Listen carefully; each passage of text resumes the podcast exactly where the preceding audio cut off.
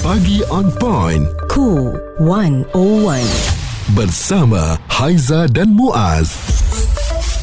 Sebagai rakyat Malaysia yang bertanggungjawab apabila setiap tahun kita dikenakan uh, cukai terhadap uh, semua pendapatan kita, mm-hmm. seharusnya kita membayarlah kerana yeah. semua sudah maklum dah bahawa cukai yang dikenakan itu adalah kelak akan memberikan kebaikan kepada negara kita, facilities yang akan dibangunkan, mm-hmm. uh, sekolah ya uh, dari segi kesihatan semuanya. Jalan Duit itu raya. disalurkan mm-hmm. kepada pembangunan negara. Betul. Jadi uh, adakah anda sudah membayar cukai? Uh, kerana yang kita tahu dah dikeluarkan pun ya berapa jumlah yang nak kena bayar 15 hari bulan Julai yang lepas. Uh, cuma hari ini apa yang Muaz dan Haizan nak kongsi adalah kadar percukaian baru buat golongan pertengahan. Mungkin uh, kalau ditengok dalam carta yang diberikan ya uh, changes to personal income tax rate uh, 35,000 sehingga 50,000 ringgit pendapatan anda setahun. Uh, kalau tengok uh, tax rate tu uh, dalam keadaan semasa 8%. Mm-mm. Tetapi dia dipropose untuk menjadi 6%. Minta dikurangkan. Okey. Ya. Uh, tetapi kalau pendapatan anda melebihi 230,000 anda perlu membayar kenaikan cukai di antara 0.5 hingga 2% seperti yang telah diumumkan oleh Perdana Menteri Datuk Seri Anwar Ibrahim melalui Belanjawan 2023. Hmm, dan itu adalah untuk setahun ya 230 ribu mm-hmm. dan Timbalan Menteri Kewangan Steven Sim berkata negara perlu menyasarkan percukaian lebih saksama iaitu tidak membebankan rakyat tetapi pada masa yang sama menyokong pembangunan melalui kaedah terbaru ini. Jadi banyak komen di media sosial sebenarnya mengenai kadar cukai baru ni membabitkan golongan berpendapatan tinggi antara 100,000 satu mm-hmm. sehinggalah 1 juta. Jadi eh, cara cukai kita disusun mereka yang perlu membayar lebih selepas kadar cukai baru sebenarnya adalah mereka yang mempunyai pendapatan bercukaian tahunan melebihi 230,000. Itu yang ada kekeliruan bila sebut mengenai kenaikan uh-huh. uh, semua golongan takut ya yeah. uh, Ya. bahawa mungkin uh, M40 juga akan ada kenaikan sebab kita tahu bila naik je cukai ni ini bermakna memberikan kesan kepada perbelanjaan kita juga kan. Ada impak kat situ kan. Perbualan menyeluruh bersama Haiza dan Muaz. Pagi on point. Cool 101. Semasa dan social. Penjelasan kadar percukaian baru buat golongan pertengahan kami bawakan kepada anda yang runsing adakah kami akan membayar tax rate itu persennya meningkat ataupun kami dalam golongan yang menerima penurunan kadar tax itu Muaz. Okey, sebab bermula 2023 kadar cukai pendapatan individu per mas tautin dikurangkan sebanyak 2% melibatkan banjaran lebih 35,000 hingga 100,000 eh. Ini kata Perdana Menteri. Mm-hmm. Hal ini kerana golongan M40 menunjukkan kesabaran mereka meskipun terhimpit dengan kenaikan kos sara hidup yang mencengkam apabila selama ini golongan B40 sering diberikan pelbagai bentuk bantuan. Nah, ini Ya. amat uh, memberikan kegembiraan lah kepada M40. Mm-hmm. Jadi untuk penjelasan yang lebih lanjut kita bawakan uh, Encik Rohaizat uh, Abdul Fandi yang merupakan ketua penolong pengarah LHDN wilayah Persekutuan Putrajaya. Bila sebut mengenai kadar pengurangan uh, cukai baru ini yang berkuat kuasa tahun ini, uh, mungkin golongan yang mendapat manfaat daripada pengurangan ini uh, nak memahami ataupun nak menjelaskan mm-hmm. dengan lebih mudah golongan lagi. yang mana satu tu? Okay, uh, terima kasih Muaz. Uh, terima kasih Aiza. Welcome back. Nampak? Thank you. Uh, Nampak dia follow kita lah. lega kita bila orang LSJN cakap gitu sebab kita takut tadi. Okey, uh, kalau PM sebut tu betul lah. Ha? Dia ada perubahan kepada dua mata peratusan mm-hmm. untuk banjaran uh, RM50,000 ke RM100,000. Mm-hmm. Ha? So RM50,000, RM70,000 daripada um, uh, 13 kepada 11 persen. Oh, Okey. So manakala untuk RM70,000 ke se- RM100,000 daripada mm-hmm. 21 persen kepada uh, 19 persen. Ya. Perubahan dua mata peratusan. Okey. Okey, siapakah yang ter- terkesan? Mm-hmm. Of course kepada golongan B40 dan juga M40, golongan mm-hmm. pertengahan. yang yang menerima uh, Kesan lah. kesan Ah. yang hebat ni lah Ah, maksudnya ya. Itulah. Mm-hmm. Tapi T20 tidak juga ketinggalan. Dia mm-hmm. tapi dia tidak uh, sebesar mana kumpulan yang tadi B40 dan yang M40 M- dan juga M40. Uh, B40. Memang hasrat uh, Perdana Menteri, hasrat kerajaan memang nak membantu golongan ini dengan pengurangan kadar ini mm-hmm. dia akan mendapatkan I mean dia akan dia akan dia akan mewujudkan cash tambahan. Mm. Tunai tambahan untuk golongan ni lah. Uh, untuk berbelanja lah. Uh, so itu antara inisiatif yang dilaksanakan. Kesan.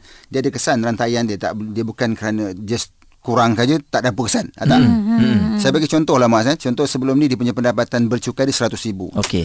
Tadi saya sebut tentang dua, uh, daripada 13 ke 11 eh. RM100,000 saya buat direct calculation ni. Okey. Simple mathematic. Alright. Tapi dia pengiran sebenar tak macam tu. Ha-ha. Dia ada first 50k berapa. Ha, Okey. tapi saya ambil direct senang eh. Ha, Muaz pun mudah faham. Betul. Aiza pun mudah faham. Okey. RM100,000 yang pertama sebelum ni RM100,000 direct dengan 13%. Hmm. Jadi berapa? Ah, kira, kira, Ah, kira. nampak Nanti setahun kejap. tau. Ah, ah. RM13,000 tau. Wow. Okey. RM13,000 dia bayar setahun tax tau. Untuk 13% eh. Ah, 13%. Mm-mm. Dia reduce kepada 11%. So, Dah- dia jadi RM11,000. Dah turun lah. Dia akan ada extra cash dalam tangan dia untuk tahun tersebut RM2,000. Hmm. Itulah Paling senang hasrat. tu, simple yes, simple pengiraan. mathematic simple analogy hmm. termasuk pendengar-pendengar cool 101 Oh. Okey. Ya, okey. Jadi kita faham lah itu jelas ya. Daripada 100,000, 13% sebelum ini 13,000 anda kena bayar. Tetapi sekarang dah jadi 11%, anda dah jimat 2,000 Ya, dekat betul. situ ya. Okey, kejap lagi kita nak tanya juga bagaimana perubahan ini boleh mempengaruhi jumlah ataupun hasil Mm-mm. oleh LHDN. Ya sebab LHDN selalu dapat banyak apabila ada pengurangan ni ini bermakna mereka akan dapat uh, pengurangan ataupun sikit lah Ha-ha. jumlah kutipan untuk tahun tersebut. Responsif menyeluruh tentang isu semasa dan sosial. Pagi on point bersama Haiza dan Muaz. di Cool 101. Kadar pencukaian baru buat golongan pertengahan uh, pengumuman yang telah dibuatkan bermula tahun ini sesuatu uh-huh. yang mungkin melegakan anda tapi penjelasan harus diberikan uh, terutamanya dari LHDN uh, uh-huh. supaya semua maklum dan juga faham ya agar cukai ini walaupun ada mungkin di antara kita menjadi satu keterpaksaan tapi kalau kita fikir secara meluas ianya akan memberikan kesan yang baik dan positif kepada negara kita. Ya, Cik Rohaizat Abdul Fandi, Ketua Penolong Pengarah LHDN Wilayah Persekutuan Putrajaya tentang kadar percukaian baru buat golongan pertengahan. Paling simple tadi beliau dah kongsikan. Kalau RM100,000 sebelum ni 13% dikenakan hanya uh, bayar RM13,000, betul? Ya. Tapi sekarang dah berkurang menjadi 11%, so bayar RM11,000 sahaja. Adalah baki kat situ. Tapi bila dah kurang, bagaimana perubahan ini boleh mempengaruhi jumlah atau hasil yang diperoleh LHDN?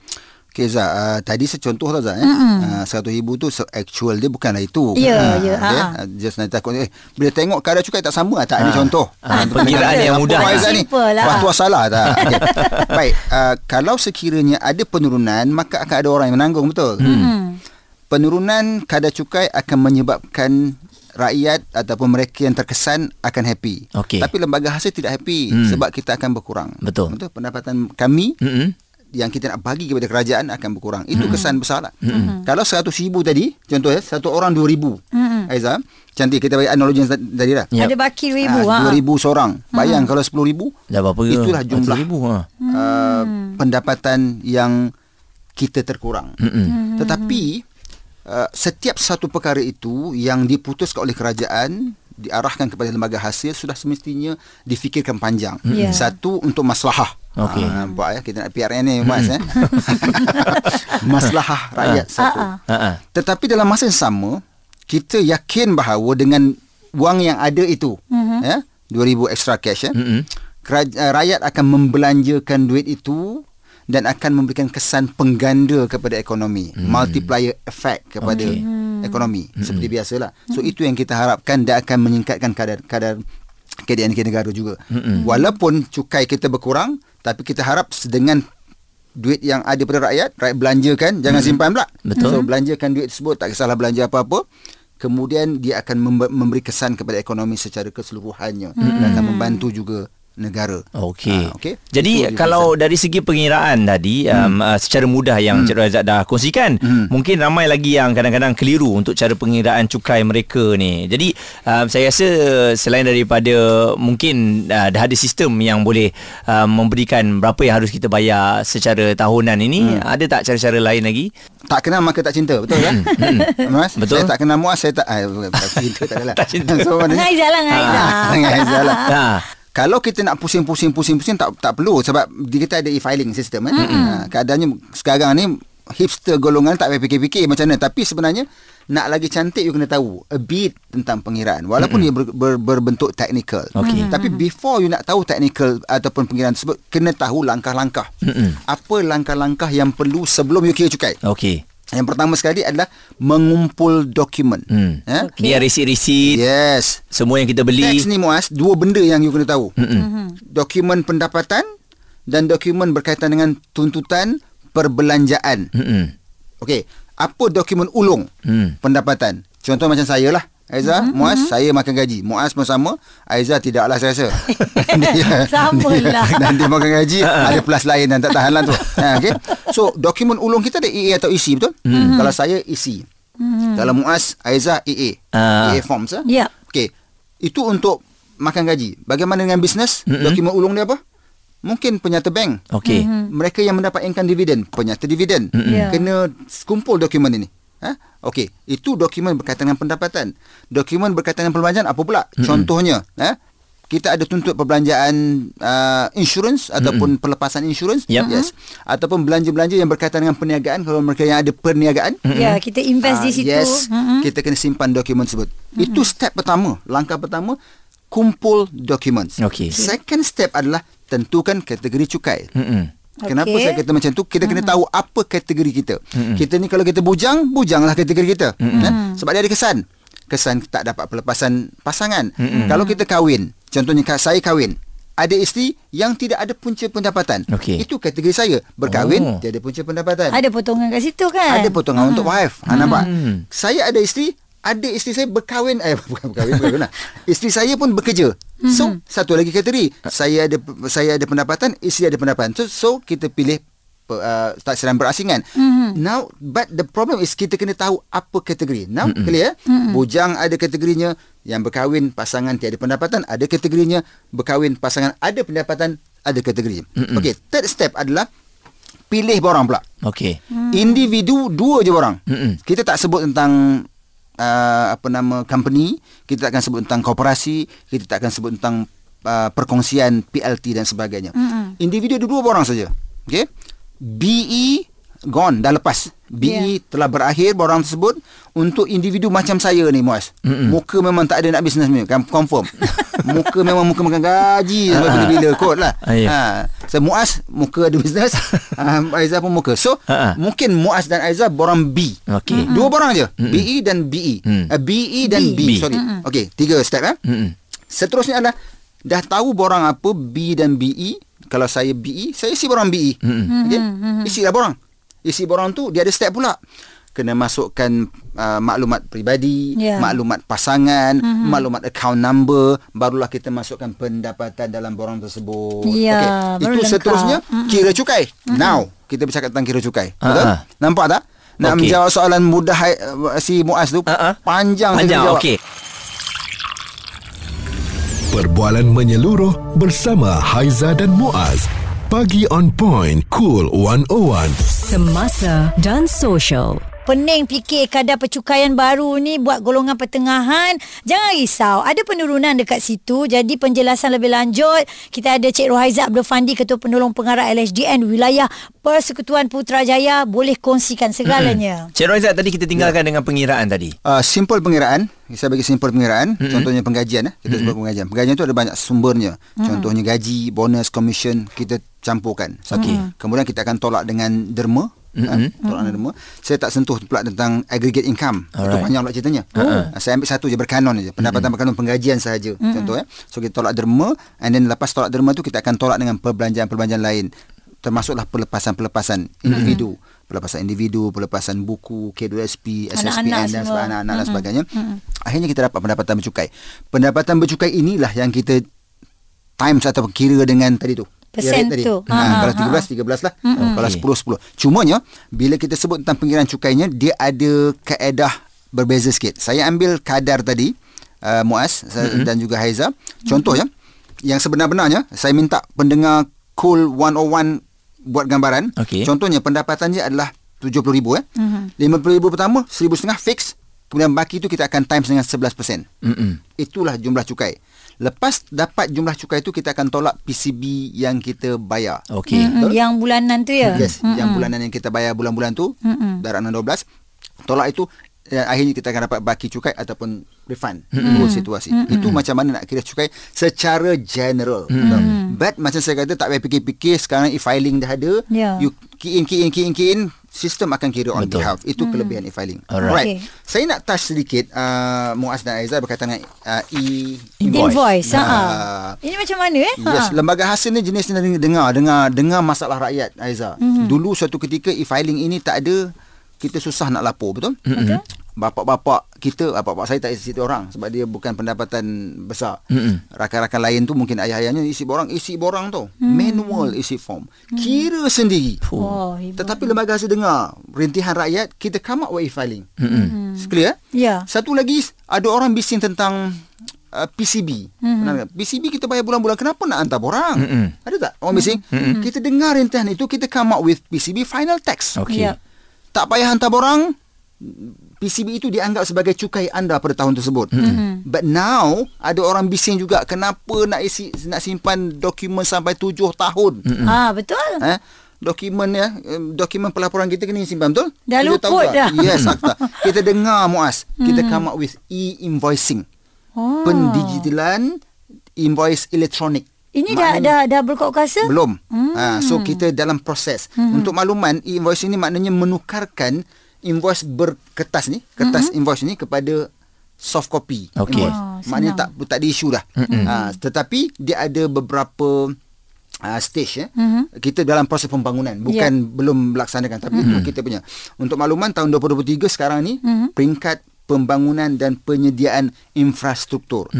Mulai 2024 nanti tahun depan eh satu hingga uh, bulan Januari hingga bulan Mei kita akan dalam proses pilot test. Okey. Kita, kita liaise dengan mana-mana uh, company Mhm. mm-hmm. untuk kita buat pilot test. Mm-hmm. Mulai Jun 2024 mandatory wajib kepada company yang memiliki pendapatan 100 juta dan ke atas. Mm-mm. 2025 pula apa berlaku?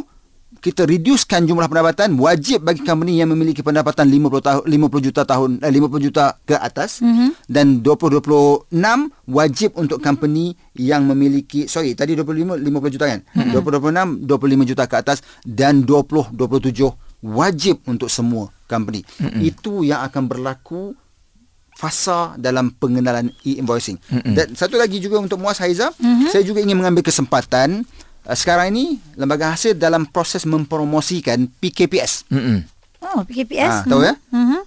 Program khas pengakuan sukarela. Ya. Alright. Ha-ha. Kita kita galakkan pembayar cukai yang di luar sana yang tak pernah melaporkan pendapatan Mm-mm. ataupun terkurang melaporkan pendapatan Mhm. ataupun tak pernah tidak menghantar uh, dokumen Tak ataupun pernah declare. tak pernah declare Mhm. boleh menghantar borang-borang untuk tahun-tahun kebelakangan tersebut Mm-mm. ataupun melaporkan pendapatan terkurang itu ke lembaga hasil dengan kadar penalti kosong. Wah, tak ada langsung penalti. Tak ada. Kalau tidak dia ada 45% maksimum tau. Ada ke ada ke anggaran dia berapa tahun ataupun berapa yang Tak apa kisah. yang dia ada je Ha. lah. Dokumen yang apa yang dia ada ini, je. Ha. Paling tidak pun 22 22 22 lah 23 tak boleh. Mulai 2022 dan ke bawah. Boleh dihantar kepada dilaporkan kepada lembaga hasil. Bukan setakat borang cukai saja Haiza. Uh, uh, dia juga berkaitan dengan penyeteman ataupun surat cara uh, penyeteman dan juga borang uh, transaksi SKHT. SKHT itu orang yang jual tanah, jual rumah. Itu pun kalau sebagaimana contohlah Ya. ada transaksi yang dia terlupa untuk melaporkan melaporkan transaksi tersebut boleh buat pun sama kosong persen. So okay. please rakyat Malaysia di luar sana Mm-mm. ambil kesempatan tempoh PKPS ini adalah 6 Jun uh, yang lepas Mhm. sehingga 6 Jun 2023 sehingga 31 Mei 24 oh, akan datang. okay. Please. panjang masa. masanya. Yeah. eh, janji eh tak kena dengan apa-apa eh janji. Ha, zero penalty. Sebab bila uh, kata datang Muaz tengok saya tu Kita tak ada jenis tak ada kena ah, janji? janji dia tepati ha, lah. ah, ah LSDN ha. menyelami hati rakyat. tak, sebab saya ni menjadi orang biasa. Selalunya ha. macam takut ni walaupun dia kata tak kena tapi perasaan tak takut tak ada. ha. yes. Hmm. ok ok kalau tak bayar tu kena. Alright. Jadi Cik Rok saya rasa eh, betul lah Izzat kalau tak bayar kena. Ha. betul? Bila nak cari duta LSDN tu ya? Okey, uh, Cik Raizat dah memberi penerangan yang begitu jelas hmm. ya untuk kita semua lebih uh, cakna dan tahu tentang kadar percukaian baru ni buat golongan pertengahan. Harap uh, kelegaan lah yang ada di hati anda sekarang ni. Okey, jadi sebarang persoalan anda boleh terus ke LHDN lah ya memudahkan untuk uh, pembayaran cukai. Terima kasih Cik Raiza Abdul Fandi, Ketua Penolong Pengarah LHDN Wilayah Persekutuan Putrajaya. Responsif menyeluruh tentang isu semasa dan sosial. Pagi on point bersama Haiza dan Muaz. Di Cool 101.